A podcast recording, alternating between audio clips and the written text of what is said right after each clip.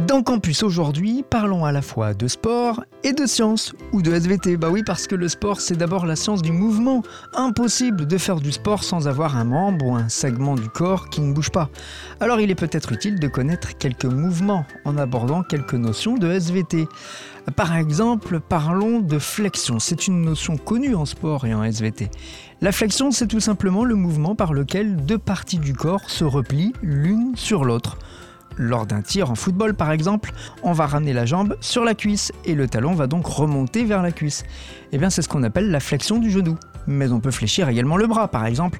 En lancer de poids ou en tennis au moment du service, notre main va remonter vers l'épaule, c'est la flexion de l'avant-bras sur le bras ou la flexion du coude.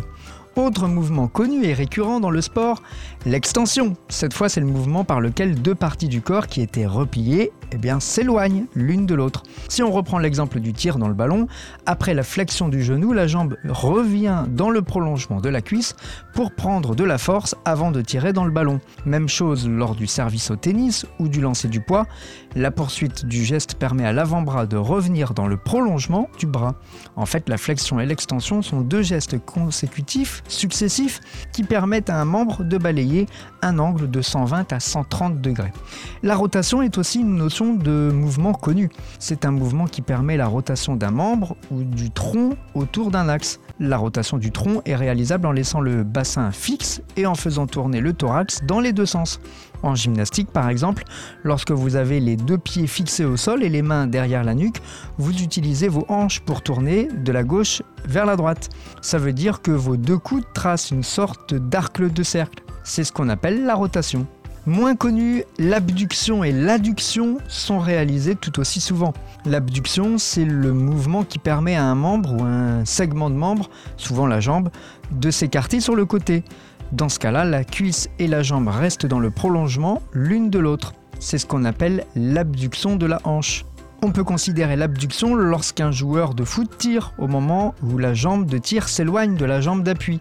Et lorsque la jambe de tir croise la jambe d'appui, c'est alors une adduction. Deux dernières notions de mouvement apprises en SVT, la supination et la pronation. Direction les bras pour exécuter ces mouvements. La supination, c'est le mouvement de rotation de l'avant-bras qui permet à la paume de la main de tourner d'arrière en avant avec les bras tendus ou du bas vers le haut avec le bras à l'horizontale. Geste très utilisé par exemple en tennis de table ou en handball.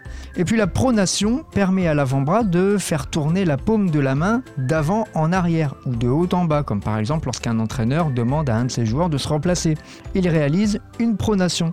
Et pour ça, comme pour la supination, il faut un coude en parfaite forme, parce que c'est lui, le coude, qui permet l'articulation du reste des membres. Vous l'avez compris, les sciences humaines sont utiles au quotidien, et particulièrement en sport, symbole même de la multiplicité des mouvements.